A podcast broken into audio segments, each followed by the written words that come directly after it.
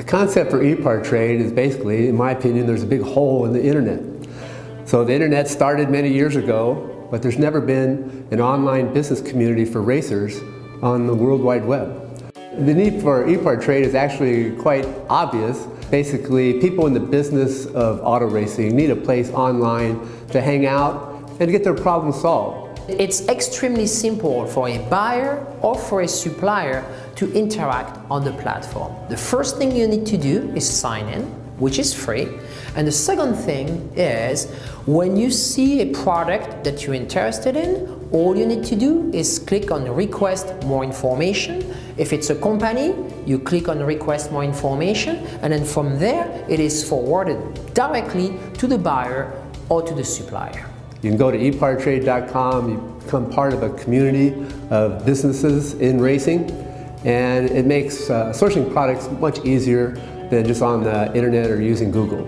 At ePARTrade, there is no e-commerce. It's literally a connection just like at a trade show. So now, any time of the year, a buyer could reach out to a supplier through an email. More than that, it's a place to go just to keep current every day. So it's a good place to start your workday in your racing business or in your offices of your professional race team.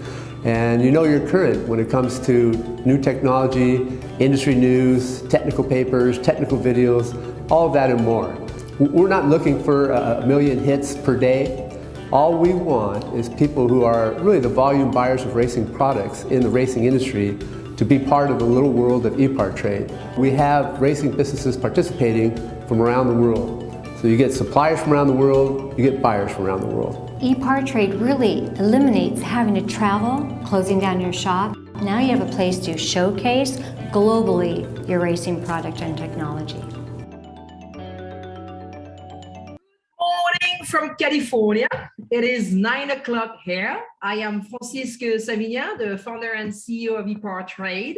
Welcome to Race Industry Now, the technical and business webinar series from ePARTrade presented by A R P. This morning with me is uh, Judy King, co-founder. Good morning, Judy. Good morning. And then the wonderful Brad Gilly. How are you, Brad? I'm doing great. I hope you're doing all uh, well also, Francis. Absolutely. We we had a busy week here as well, right, Judy? Yeah. So, I mean, we've had a handful of new suppliers jump on board. We have four compact specialists, Tomei, a brand new uh, A T C bolts and fasteners, brand new startup company, M C O Gears, somebody I worked with at P R I for twenty years, and Ineos Lubi, lubricants, excuse me. Yeah. Well, uh, yeah, that's we've, we've been very busy in recent weeks. And today, Uh, this is going to be episode one hundred seventeen, and we are going to bring some great friends, uh, old friends, uh, Lake Speed Junior and Keith Jones from Total uh, Seal Piston Rings. Uh, uh, Lake was instrumental uh, helping us start this series of webinars a year and a half ago. And then we're also going to bring Ed Kuebler from Rockler.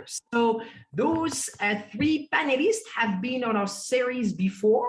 So welcome back, gentlemen. I see Lake. I'm getting a signal from our producer, Rick Kenesky. Good morning, Lake. How are you? Good morning, everybody. I'm doing well. It's here almost lunchtime, North Carolina, I guess. But so we're through the miracles of the internet, right? I'm in North Carolina and Mister Jones is in Arizona, and we're working back and forth every day. It's a, extremely busy uh, in the industry right now. Everybody is racing and going and doing. It's uh, it's pretty fun right now, actually. Uh, absolutely. Oh, I see Ed. I see Keith. Good morning, Keith. Good morning, Ed. Good morning. So, right, good morning. We'll let you take over. We're here to listen to those wonderful speakers. So you guys are on. All right. Thank you very much, Francis. Really appreciate that. I always love when we get to come on here and talk about making power and efficient ways to do that. And today's uh, webinar is titled Make More Horsepower Through Surface Finish and Geometry. And as Francis get introduced everyone, Lake Speed Junior, a tribologist, Keith Jones, the Director of Technical Sales uh, for uh, Total Seal Piston, and Ed Kuebler from Rottler. So gentlemen, Uh, this is going to be a lot of fun, and I know uh, we've been a part of these before, which has always been awesome, but really looking forward to it as well.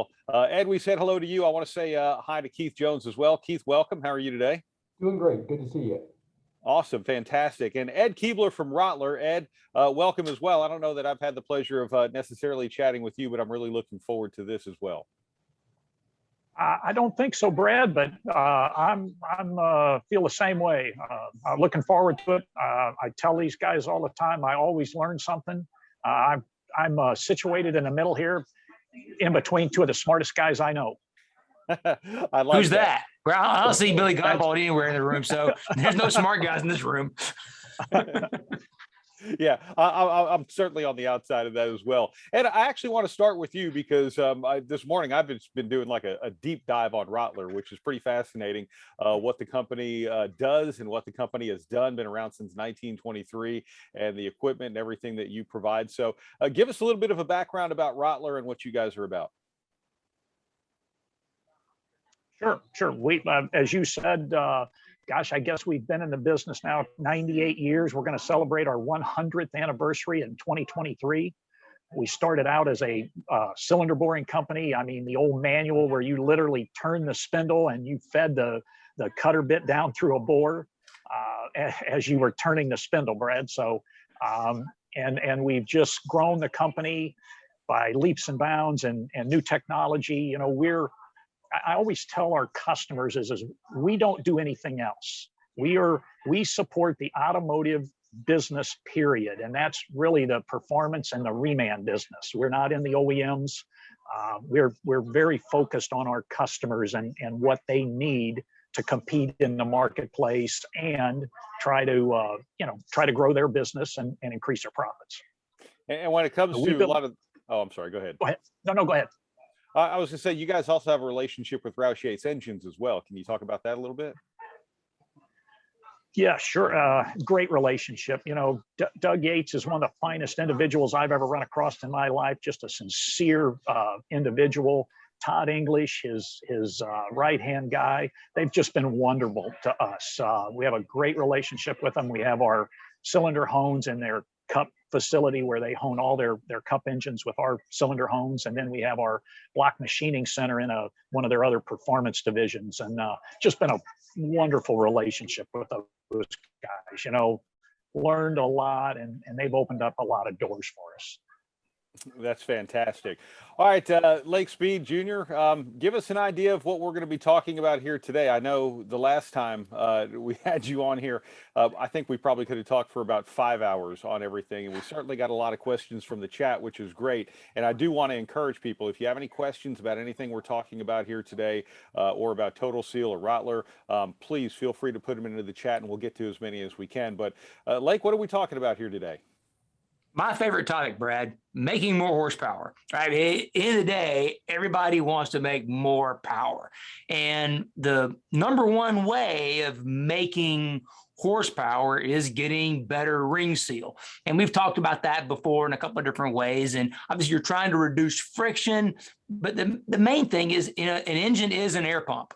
So you want that air pump to be as efficient as possible. And, and all the real top engine guys kind of all know that, that you, it's getting that ring seal, and I always call it a soup. It's soup, not steak. It's that combination, the synergy between the piston and the rings and the cylinder and, and the oil. That, that all has to work together. And one of the real secrets um, to this is the bore geometry and the surface finish, because the surface finish is what's going to hold the oil to be that gasket between the piston and the ring and the cylinder wall, because obviously gasket is there to seal uh, those differences, because there's going to be differences.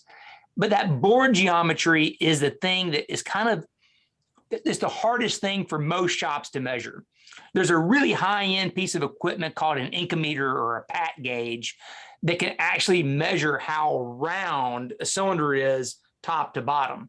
The, the best analogy I can always think of is a slinky. All right, if you can imagine a slinky, if you had a dial bore gauge and you measure that slinky at the top and the middle and the bottom, it'll be round. But it, it doesn't necessarily straight, though. You can offset the slinky this way. You can bend it over. It's still round, but it's not straight. So think about straightness not only in terms of what that friction can be, because if if the piston's having to do this, now that's exaggerated, right? We know it's not really doing this, but on a micron level, it is doing this or doing this. So if you can get it straight, it's going to be more efficient from a friction standpoint, but also too, in terms of it actually the ring being able to follow it, because the ring can only follow, you know, a certain amount of deviation without it skipping. When it skips, now there's a chance for blow by. So I, I'm going to start off with a very little story real quick. Then I'm going to let the two really smart guys that have a lot of experience sh share on it. But a friend of mine is a go-kart engine builder, and he builds some really, really great go-karts. And if anybody doesn't think much about go-karting, well, put it this way, when you only have one engine and it only makes five horsepower, everything counts. There's no room to give up because you ain't got much to begin with. So he shared with me some of his surface finish numbers. And I shared those with a buddy over in Europe because they don't compete, right? This guy's here in the U S. That's my friend. These other guys are over in Europe. They're never going to compete with each other. I said, here, try these numbers. And he worked a little bit on his own to get those numbers. On a five horsepower engine, he picked up a quarter of a horsepower. That, I mean, that's on a percentage basis, that's huge. I mean, he's tried all kinds of other things. When you find a full quarter horsepower just by changing your surface finish, that's a big thing. So that's what the conversation today is about. How do you unlock that hidden horsepower that's right there in front of you? Surface finish, board geometry is a big part of it. And again, Keith and Ed are the two masters of this. So uh, actually, let's, let's let Ed talk a little bit about the board geometry, because that's the thing that most people can't measure in their shop. Ed, tell them about what the what the dial bore gauge can't tell you. Oh, it's exactly right, Lake. You know, uh, a two-point contact cannot or what true roundness is. And so we all go, we all use our dial bore gauge, and boy, we go down through there, you know, some of the better shops have the tenth reading gauges, and they go, look at this, man, this thing's perfect. Okay, um, and and what happens is is they really don't know. You the the slinky is the best analogy that I have ever heard. That, that that's just a perfect analogy, because the cylinder may not be straight. It gauges straight because it only checks in two points. Um, but but that's horsepower, and as you said, and and so the other thing you get into is is board geometry, the roundness of the board. Um, And in today's motors, you know, the, the, the cylinders are getting thinner, and you have some supported and unsupported areas in the cylinder. And what happens is, is when, when you're honing, you're putting so much pressure on each individual abrasive. And the more pressure you put on that individual abrasive, the more tendency you have to distort the bore. And when you distort the bore, then, then you're really not making a round cylinder, and you're going to have ring sealing issues. So, you know, we've done tremendous amount of testing at Rottler where we've used a, a two stone, a four stone, a six stone, an eight stone, a ten, and a twelve stone hone head. You know, and we we bought Dart big M blocks that are really stable, really thick, and uh, used them to to uh, do our testing with, and then actually sent them to the Incometer people and had them check them for us. And and and we found that there's a huge difference between two and four, another big difference between four and six, and then you have the law of diminishing returns. So you can go to an eight, you can go to a ten, you can go to a twelve. And in reality, for, for the difference in price and the the lack of, uh, of uh, the, it's a much smaller range. So, so the more abrasives you put in a hone head, the less range it has. So you have to have okay. more hone heads. So, so we've settled on a, a six stone hone head that works really, really well. There's two microns difference between a six stone and a twelve stone, and and uh, so the six stone is kind of the best of both worlds. Gives you that nice big diameter range, but gives you the best roundness that you can get. And uh, I've always been told, and I don't know if you guys have heard this, but uh, from from a, a ring manufacturer back twenty years ago, that anything more than a two tenths deviation in a twenty-two degree arc is unsealable. In other words, the ring will not conform to more than a two tenths variation in a twenty-two degree arc. Now, I don't know with today's rings, maybe maybe they're better. Uh, but but I've always used that principle as as as something that I've tried to explain to customers. So bore geometry, in my opinion, surface finish is important, but bore geometry is is the ultimate.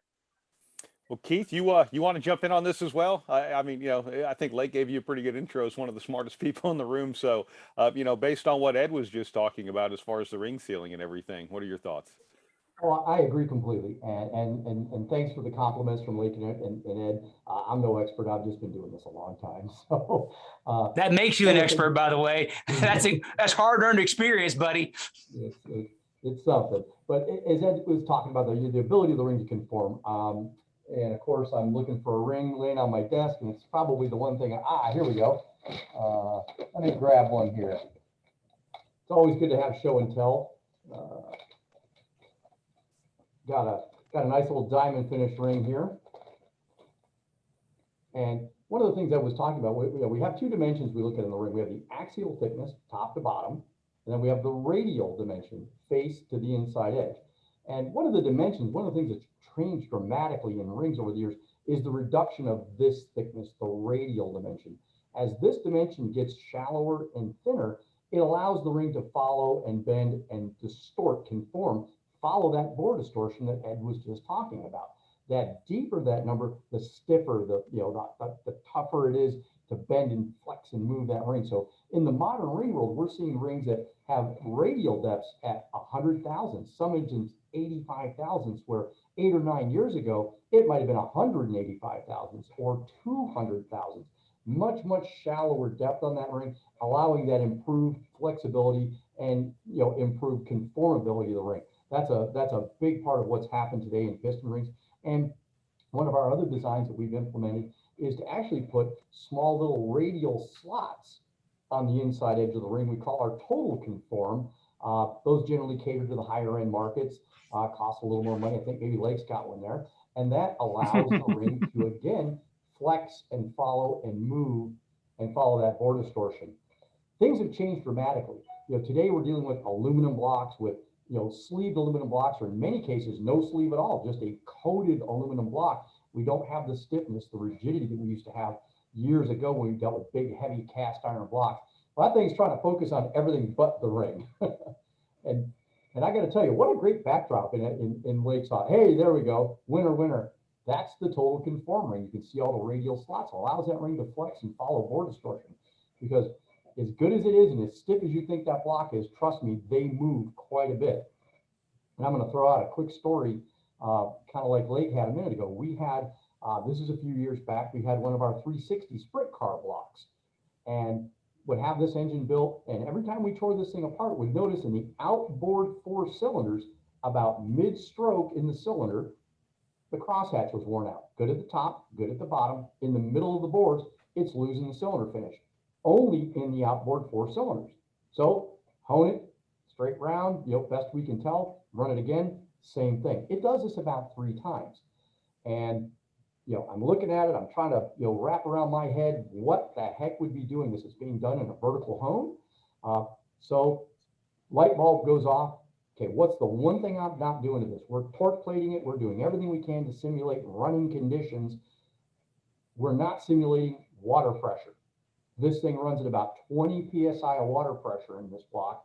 So torque plated it up, hooked up a bicycle pump, started pumping her up at about twenty P S I of pressure in that block. Guess what? The outboard four holes tightened up about three thousandths in the middle of the cylinder. Just from the cooling wow. system pressure, it tightened up those cylinders as they weren't supporting the same. So everything wow. we can do to try to replicate that running condition is it's an important thing. But again, that goes back to as tough and as stiff as we thought this thing was, one hundred twenty-five thousandths thick liners, just the introduction of water pressure tightened the cylinders up that much. And again, that comes back to that ring being able to follow that bore distortion. Wow, that that's big. Hey, Lake, I, for anyone who might have their uh, their Zoom right now set to like speaker priority, will you talk so everyone can see the picture and show that ring again? Yeah, I'm sure. I'm not sure if anyone I, got to see I, the whole thing. I'll talk and I'll try to get my head out of the way so I can actually, so that we'll focus on the ring, right? That's the tricky part, is getting the camera to focus on the ring. Okay, I think you can see it now, right? Oh, yeah. Those little radial slots in the back allow it to bend locally. So if you could take a regular like sixteenth uh, ring, that's, they call it a D wall, which would be about two hundred thousandths radial thick, and you try to bend it, it won't bend at all, really. Uh, where this one, you can actually bend it locally. You can actually kind of see how it conforms and bends. We've actually seen these rings in a billet aluminum block application cut blow by in half, just because that billet block is going to move so much because it's billet aluminum, and the temperature expansion makes a big difference, that just by adding a ring that can conform to those variations, like Keith and Ed were talking about, the blow by is cut in half. So it's, it's a big deal. Um, You know, conformability is everything. So between the two, right, between a conforming ring and improved cylinder honing techniques to get better bore geometry, now you can get really good ring seal. And, and it's ring seal is two things. It's, like I said, it's horsepower. That's the other thing, uh, or that's the, the main thing. But the other part of it is, you know, blow by is what kills your oil. I mean, people that know me know I'm a turbologist, I'm an oil guy. And the thing that makes the difference between motor oil and gear oil or transmission fluid, the reason motor oil doesn't live as long isn't because chemically it's different, you know, that that the base oil is different than transmission fluid or gear oil. It's the exact same base oils typically. You know, the additive package is different for the application. And one of the main differences for the additives is we put detergents and dispersants and things in motor oil because there's combustion blow by. We get fuel dilution, you get combustion blow by in the oil, and that's what chemically degrades the oil. That's what makes it go away. That's why we're such a big believer in used oil analysis here at Total Seal, because fuel dilution is typically what actually ends up hurting your piston rings. If everything's working right, your piston rings shouldn't have a problem. But if you get a bunch of fuel in the oil, that's what's going to hurt the piston ring. So um, if you can reduce blow by, you reduce contamination of the oil. Therefore, the oil will live longer and do its job better, because one thing people don't know about oil is that the same, the Z D P that we know reduces camshaft wear and reduces wear in the engine is also what's called an antioxidant. And when you have a thousand, fifteen hundred degrees uh, exhaust gas blowing by the rings, getting into the crankcase, it consumes the Z D P as a secondary antioxidant.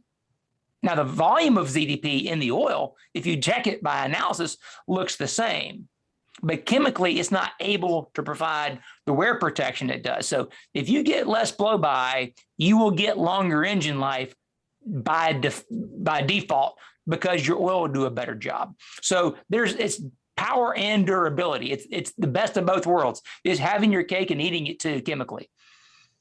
Keith, I'm curious, you were talking about, um, you know, when the P S I increased, um, that that you had uh, a little bit of distortion. Now, that was pumping it up with a bicycle pump, right? So when we're talking about twenty P S I going through there, also with coolant, which is heated up, how much does that change? Uh, does that make a difference?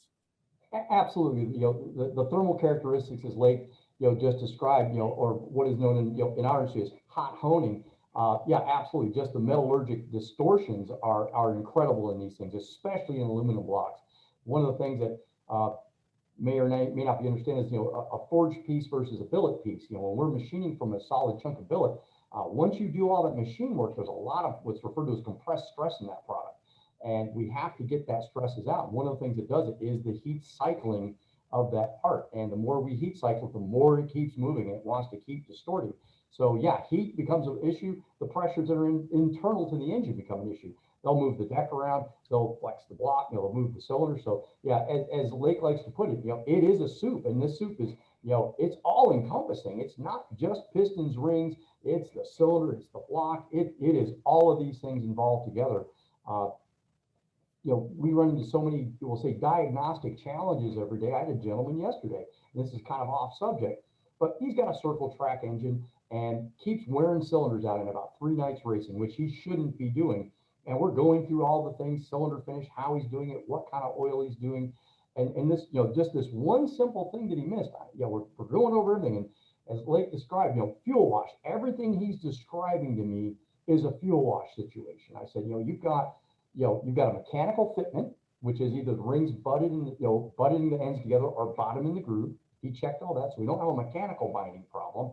I said, next is going to be some sort of a lack of lubrication. Either we're not honing the cylinders correctly, or we're getting into a fuel dilution problem. We go over everything. Cylinder prep sounds like he's doing it the right way. Doesn't have a profilometer, but you know, just through history of knowing what we know, it's like, wow, that's that should be pretty close. You, you're not you're not way out here in left field somewhere.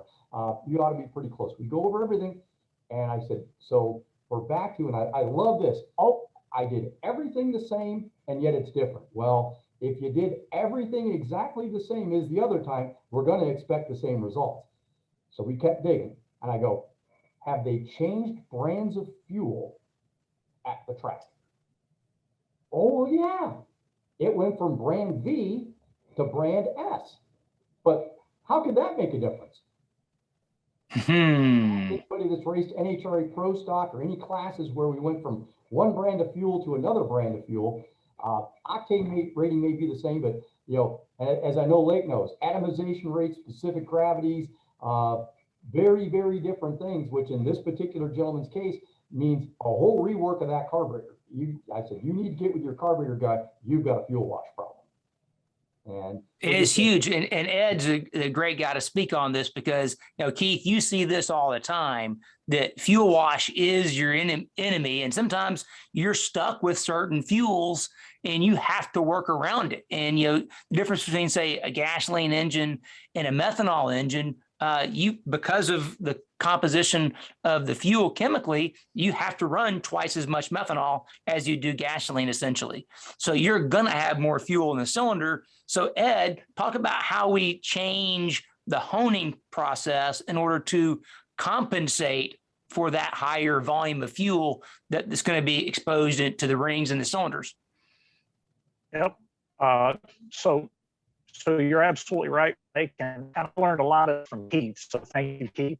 But, uh, you're absolutely right. What you have is, is you have the fuel wash, and, and, and really what we're talking about is, is we're washing the oil off of the cylinders, lubricate the piston rings and seal them. And so mm-hmm. in order to try to maintain that oil, we need a larger, I'll call it a groove or trough or what have you. In, in profilometer terms, it's R V K. And so when we're changing fuels, we're going to a methanol, or, or we're going to a blow-in application or a nitrous application or a turbo application, we're trying to wash that oil off of the cylinder walls. And so we need that deeper groove. So, so we'll go in with a, say, one hundred seventy grit diamond where most people would finish with a four hundred grit diamond.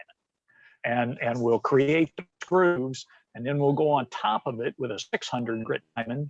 That's what the ring sees. And the ring, as, as Keith and, and Lake can both tell you, you know, we're typically in the ten to twenty R P K range, and we can vary that between a uh, five hundred grit uh, C B N, which we're going to give you fifteen to twenty R P K, or if you want a little lower K, we can go to a six hundred grit and give you ten to fifteen R V K or R P K. I'm sorry. So, so it's all about that base finish. It's all about that deep groove to, to allow that oil to set on that cylinder wall and, and uh, seal the ring and lubricate. Well, exactly, Ed. Um, and I'm going to grab my profilometer real quick so we can, if people don't know that, which, what we're talking about. Thank you. I was, I was uh, curious about that, because especially when you start hearing about terminology that we don't typically talk about every day. While you're doing that real quick, too, I do want to remind you that if you're tuned in right now and you do have a question for any of our panelists or a general question as well, feel free to type it into the chat. Um, a lot of fun things to talk about, and absolutely a lot to learn today. Blake? Yeah, no problem. So this little handy tool right here is called a profilometer. This happens to be a Mitutoyo S J two ten. And I'm going to try to make it where this thing can focus on. Oh, perfect. There we go. You can see the numbers. It's, it's going to give you what's called R A, which is your roughness average, the number that a lot of people know about. But that really isn't the number that you really want to focus on for cylinders. Like you said, it's the R P K, R V K, and the R K. And like Ed said, R P K is what the ring interacts with. So you'd like to have that as a lower number, a little smoother. Uh, that way it's not as rough on the ring. But like Ed said, you got to have enough valley to hold the oil to, one, lubricate the ring, and number two, be able to actually be that gasket, provide the seal.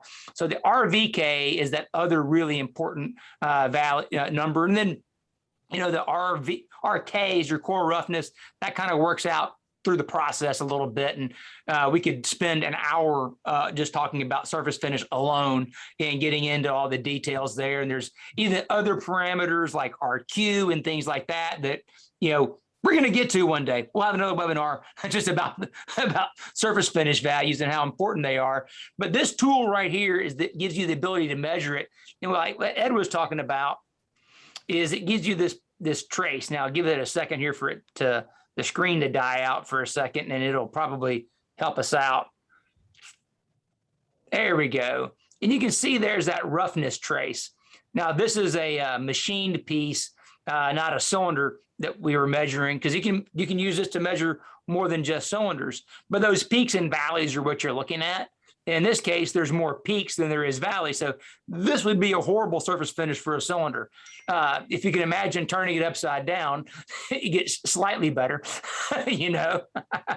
But the idea is, yeah, you want to have those valleys to hold the oil, and you want the peaks to be down um, to be able to have a, a good area to support the ring, for the ring to seal against, uh, and uh, again, be, be the lubricant and uh, provide that seal. Is there too deep of a valley? You know, when you compare it to like what you have for the plateau, is it, is there, you know, possible for it to be too deep? Like what's bad? I don't think so. I mean, Keith okay. may have a different opinion. He, um, yeah, I'd, I'd leave that up to the the wizard, Keith. You know, he's he's he's the guy that that uh, can tell you, talk to you about that. Yeah, yeah. When it comes to R V K numbers, you know, the the the valley depth.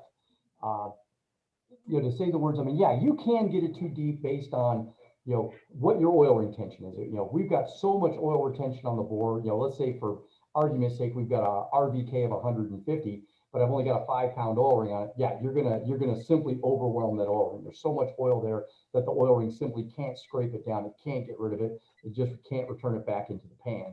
Uh, but you know, you've got a lot more latitude than a lot of people think. You know, that you can you can get away with a fair amount of R V K. Uh, there are ratios, there are numbers that we try to stick to, uh, that, you know, that through experience and customer, you know, feedback, and we rely on that a lot. Uh, you know, hey, this really worked, that didn't work. You know, we have to take all that information and digest it, see what the best, you know, see where, you know, we'll say the average it out, what seems to be working the best for everybody.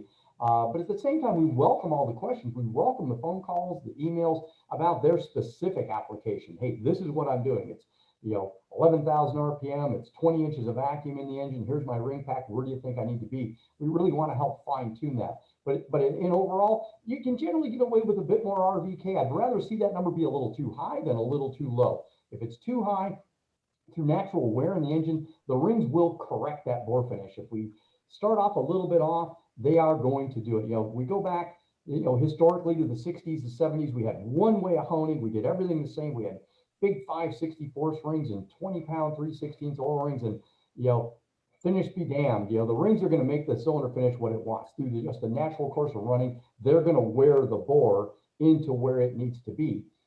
In today's world, we've got much harder blocks, much better quality oil, and much thinner, much lighter drag rings.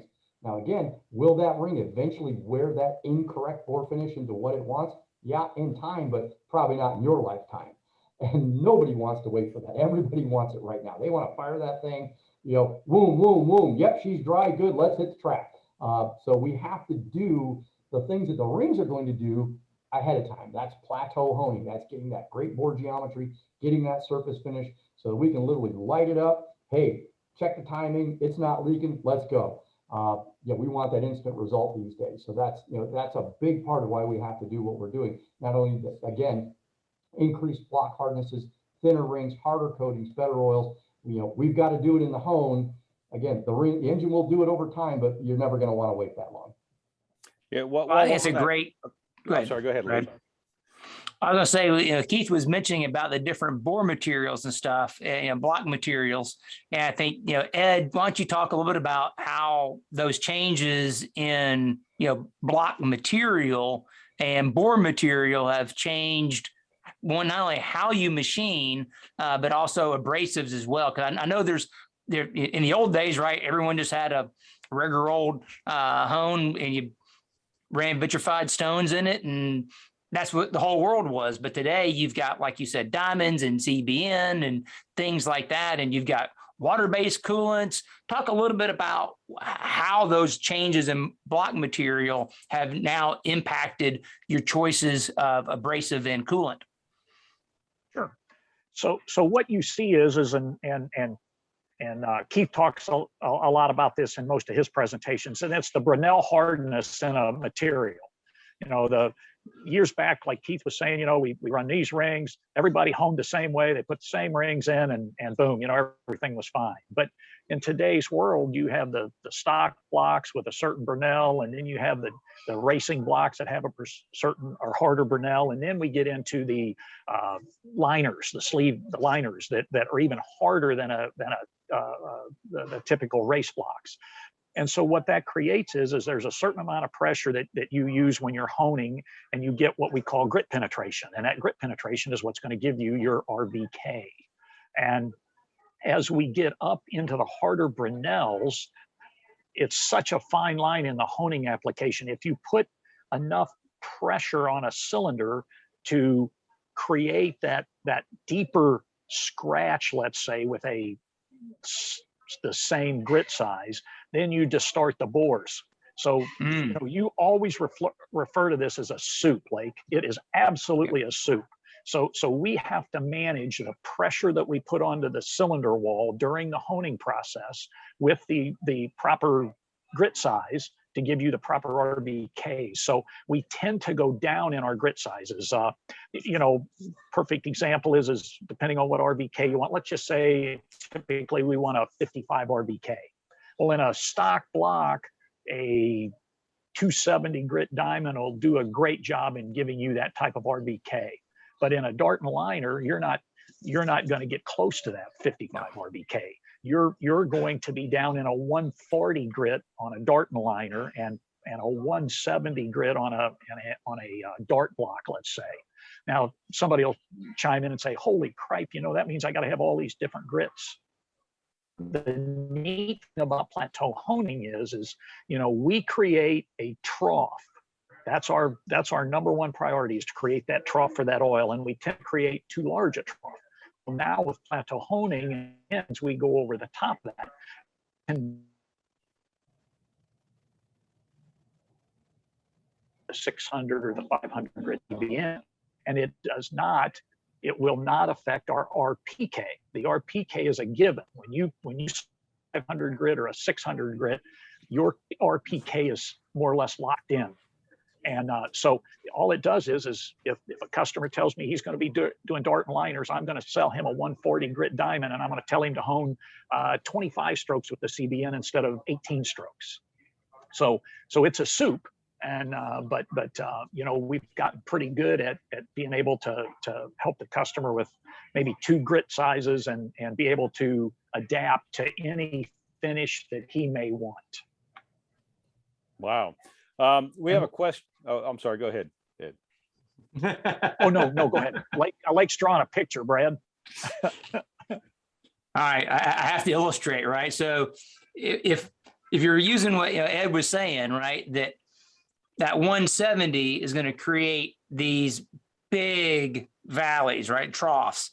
But then when you do is you come back over with the six hundred, when we're plateau honing, it's essentially doing like this, right? We're taking it off. Then you can get it that how much valley you leave is based on how much material you remove. You know, the old days, these guys have three-step processes where you take one grit and you go, say, to within two thousandths of size. Well, then you go to a thousandths of size with the next grit. And then you go with the, you know, to half a tenth or three tenths from size um, with um, the final abrasive. Then you maybe brush over that or something to kind of get it right. Well, a lot of what that's doing is moving all the stuff out of the way. With this process, like Ed's saying, you're going to go to size with that one seventy, And then you're just going to do probably eight, ten strokes, depending upon uh, the, the grit of the abrasive and hardness of the material, how much load you got to apply with the six hundred. And it's just going to come across and provide this. So you got that little bit of roughness on the top. So the ring has a smooth place to ride against, but you got these valleys to hold the oil. So I mean, this is definitely an exaggeration, nowhere near accurate, but just to kind of give you a visual representation of what Ed was talking about, this is that idea, that process, which is why you can do it with only two abrasives if they're too, if they're far enough apart. It is pretty fascinating. I want to kind of jump in if I can here and expand on what Lake was just talking about, what Ed was just talking about. Um, I, I recently had the, we'll say the honor of, of spending a day with Mark Malver, uh, who is, we'll say, one of the gurus on, on surface finishing. And we spent a lot of time looking at three D metrology. You know, right now we're looking at two-dimensional graphs and charts, but his expertise is in three D, the visual, you know, we'll say reflection of what we're looking at here. And, and we talked in great depth about plateau honing. And one of the things that he really, really latched onto, and, and we talked about a lot, is again, the multi-step process, coming in with, you know, oh, I roughed it with a seventy, then I sized it with a two hundred, then I came back in with a two twenty, and all of these processes are just looking to add a disaster. We're just putting fuel. It really, you're going to have a roughing process, and then really, we're going to bring it to size, and we're going to plateau it. We're going to use an aggressive stone, and then we're going to plateau to create what he refers to as an extreme plateaued condition. A lot of flat with a deep valley. But one of the things that he really emphasized was lots of strokes, very light pressure. Because what he saw, and here's my illustration, I don't know if you can see that. Ah, yes. He had the three D imaging of this showing how it rolls the peaks over and creates this nice little shelf. So instead of cutting that peak off, or as he and I referred to as sanding the surface down, we were literally plowing it, grinding it, whatever you want to call it, instead of slowly sanding it. We rolled all the peaks over, and now we've got that little shelf sitting there ready, waiting to wear down and break off. And that debris then gets into the oil, into the ring grooves, into the skirt of the piston. We see all this scuffing, all this scratching the bore, and we're, from where he's at with his ability to, to really, truly analyze this, it is how we're rolling that shelf, that peak over, and not cutting it off cleanly. And that stuff, that we'll call it that junk, is just sitting there waiting to contaminate your engine. So lots of strokes, light pressure during the plateauing process. Ooh, good stuff. Good stuff. And and Brad, that's one of the reasons that we people ask all the time, why do you why do you rough with a diamond and you finish with a C B N or or cubic boron nitride? And the reasoning for that is, is a diamond, although obviously one of the hardest materials on Earth, um, it it's a dull uh, it's a dull particle, and so it tears and plows and rolls like Keith just showed you. The C B N is a much sharper abrasive and does a much better job of clean cutting. So that that's the reason for the two different abrasive types that we use in the plateau uh, honing process. Wow, this this truly is fascinating. Yeah, it's not like we're sanding down furniture to stain it. Uh, obviously, there's, there's, it's not about getting it smoother. It's about getting it getting it right. Um, one of the questions that um, that we had presented beforehand: um, steel piston rings requiring different honing method than plasma moly rings. What can uh, one of you tell us about that? Mister Jones, you're the expert on that one. That's that's, yep. that's Mister your bailiwick. Mister Jones, I can I can jump on that. Um, interesting question, uh, and what I'll put down is it's really not the steel versus the iron. When you're talking about the steel ring or the iron ring, you're talking about the material, the base material that the ring itself is made out of. That is really not a running surface or a contact surface. What you're talking about is the face coating, the coating on the face of the ring where it actually meets the cylinder bore. And this particular one, I got to get a little light on it here, uh, that one's titanium. That's got a tinitride on it, so it's a relatively hard coating. Uh, this coating typically runs about twenty-three hundred to twenty-five hundred Vickers, uh, so it's a pretty hard coating. Uh, molybdenum, on the other hand, moly's about eight fifty, nine hundred, so it's a very soft coating by comparison. The other thing about it is it's very oleophilic. It likes to hold oil. Uh, think about the porosity that's in that coating, so it sucks oil up like a sponge. So really the difference is the coating, as the coatings on the rings get harder and harder, they don't want to hold oil. You let's say, you know, you've got the oil retention that's done by the cylinder wall, then you've got molybdenum, it's kind of holding some oil as well. So it, it's it's an insurance policy. It's kind of a backup. You can kind of miss this one a little bit because this one's holding a little oil as well. You know, the two twain shall meet. We've got a reasonably safe environment here. You start getting into the hard coatings that we deal with today. Well, all the oil retentions in the wall is this coating maybe has two, three, four percent porosity, where molybdenum can be up to about forty percent. So we've got to make sure that all the oil retention's in the cylinder wall. That's why getting that finish is so critical when we get into the harder coatings. Not so much iron versus steel, it's the coating that's on the ring. Okay.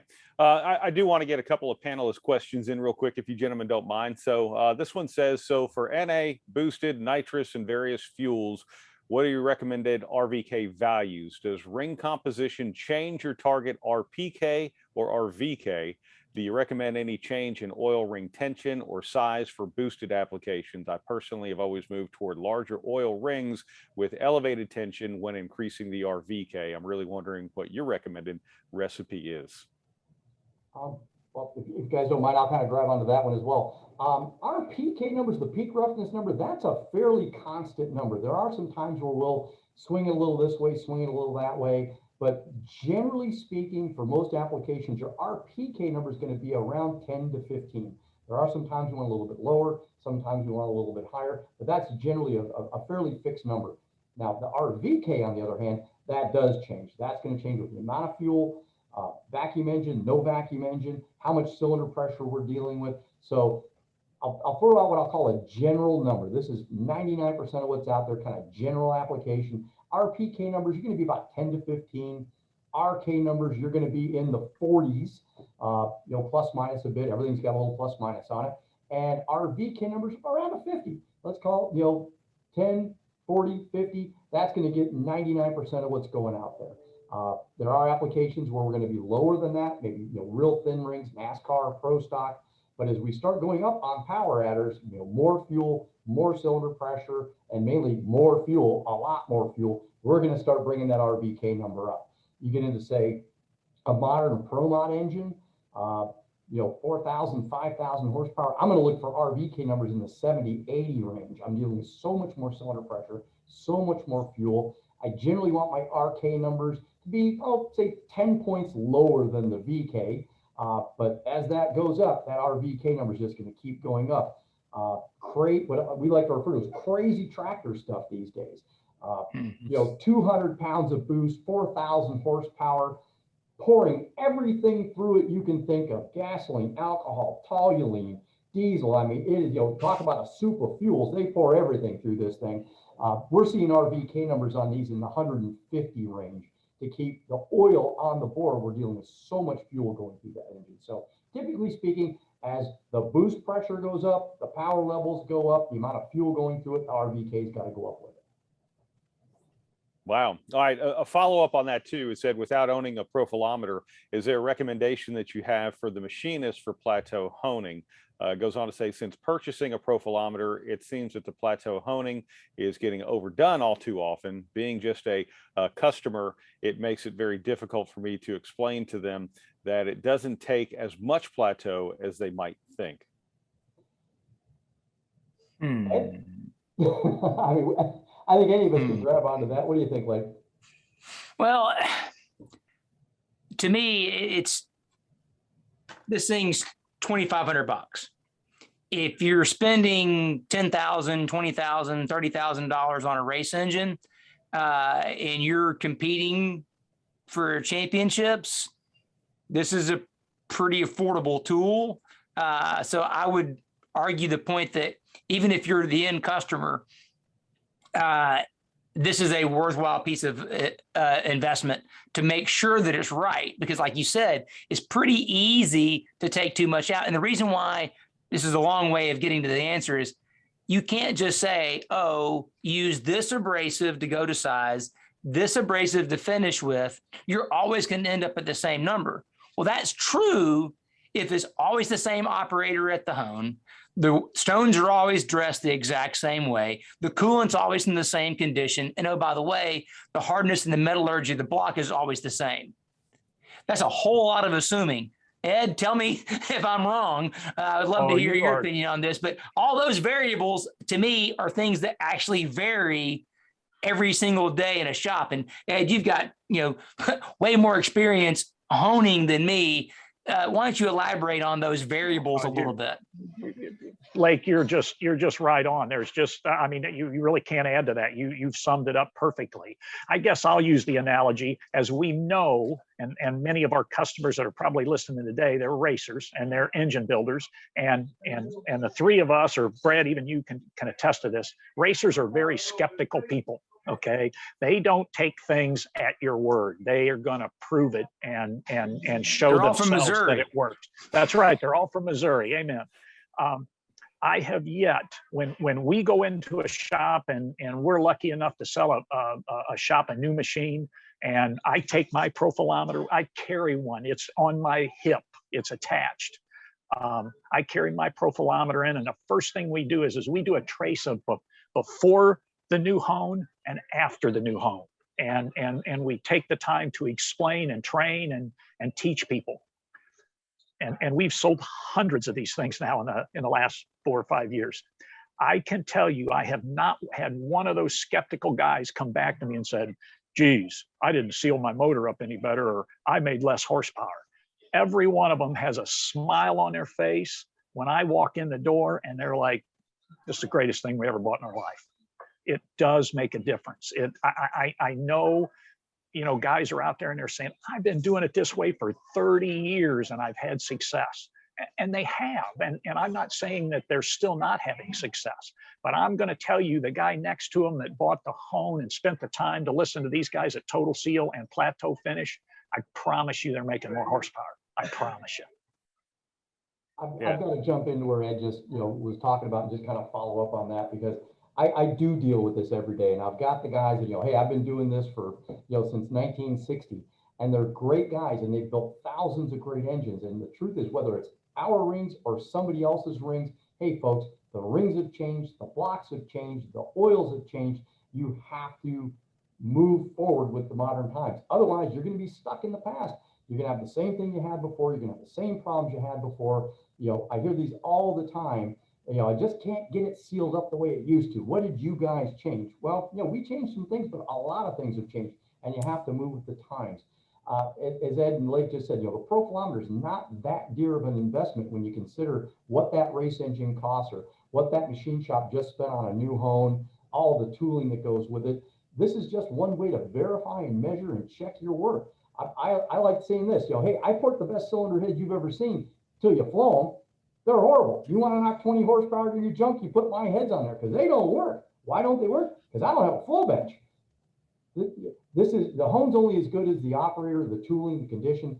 Uh, as Lake said, within one block, I have personally measured twenty point hardness in front to back on the block. It took an entirely different honing process to get the back of the block the same as the front of the block. And in that engine, we picked up thirteen horsepower average just getting all eight holes the same. And this was not a bad engine. This, I'm not going to go down the whole path, but this was a championship winning engine. It wasn't a backmarker. This thing ran good. They were just leaving some on the table, and in their case, quite a bit on the table that they didn't even know was there. I have guys that buy profilometers and users. They'll get together, two, three guys, four guys, because you just know they're not getting what they want. There's nobody in their area. They'll get together and buy one for their own use just to check it. So, you know, I, I, again, I, I'm nobody here is trying to force you into this thing, but that type of tool is not expensive in the big picture of things. And it just, it's a, it's a truth detector, because it's going to yes. tell you what you have. It's not lying. All right. And just a little side story, just to t- address the variation in block hardness for the same cast piece. Uh, there was a guy who used to work at, at Joe Gibbs Racing, the engine shop. Uh, his name was Tex, and he was the guy that honed all the blocks. And, you know, Tex was, you know, old school guy. Tex could tell you which blocks were going to be good and which ones were going to be bad.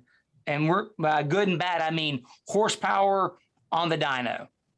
He would hone a block, and he could tell the guys, this one's going to be a good one, or this one's going to be a bad one, because he could hear and feel that difference in hardness in each block when he would hone it as a, as a brand new one. In fact, it, it got to the point where the Mark and the guys there at Gibbs would just listen to text. If he said this was no good, then that engine would just get put together to be a dyno mule engine for a while until it had some time to season in. And then when he said, oh, this is good again. All right, now, now that one could go be a race engine, because it would literally be like four or five horsepower difference just in the block, just the, the composition of it. And anybody knows anything about NASCAR, you know, one, two horsepower, kind of a big deal. Four or five, you cut your right arm off of that, especially in a plate engine. So it, it's real. I mean, that variation in block to block to block, it, it's not that you're picking on or throwing stones at any manufacturers.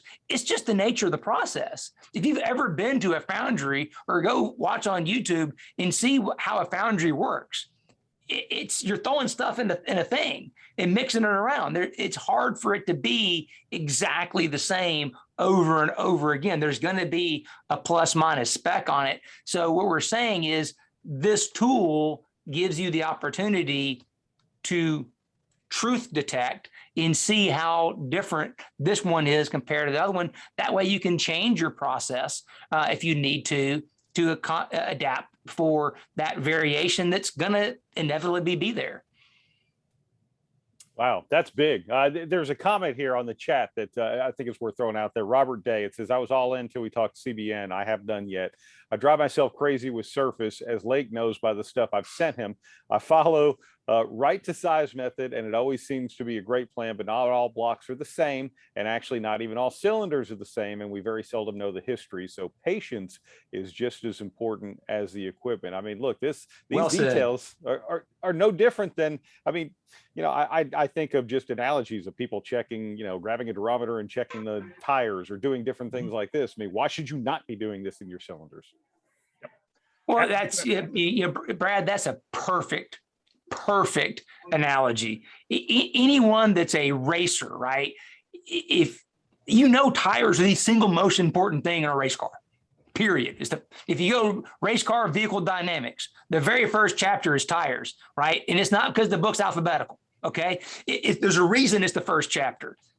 That durometer of the tire is everything. And then the run out of that tire is the next biggest thing. So if you're going to own a durometer and you're going to measure and check your tires, why would you not check the hardness of your block? Because the block is the foundation of the engine. Just saying. One of the things we talk about just for a moment, I just want to jump in here. If you if you've got the profilometer, what I like to say is baby step this thing. Don't wait till you're done honing the block to check it. You need to check it mm. along the path. You know, it's like your G P S. You know, don't wait till the final end to go, hey, am I here now? You want to check it turn by turn. So when you've got the block to size, you need to stop and check it. You know, if I'm looking, you know, to have an R V K when I'm all said and done, let's say a fifty. When I'm sitting in size prior to plateauing, I better have a seventy or eighty. It's got to be up here so I can bring it down to here. If I start here, it's only going lower. If I'm sitting at size at a fifty and I want to be at a fifty, guess what? Your fifty is going to become a thirty.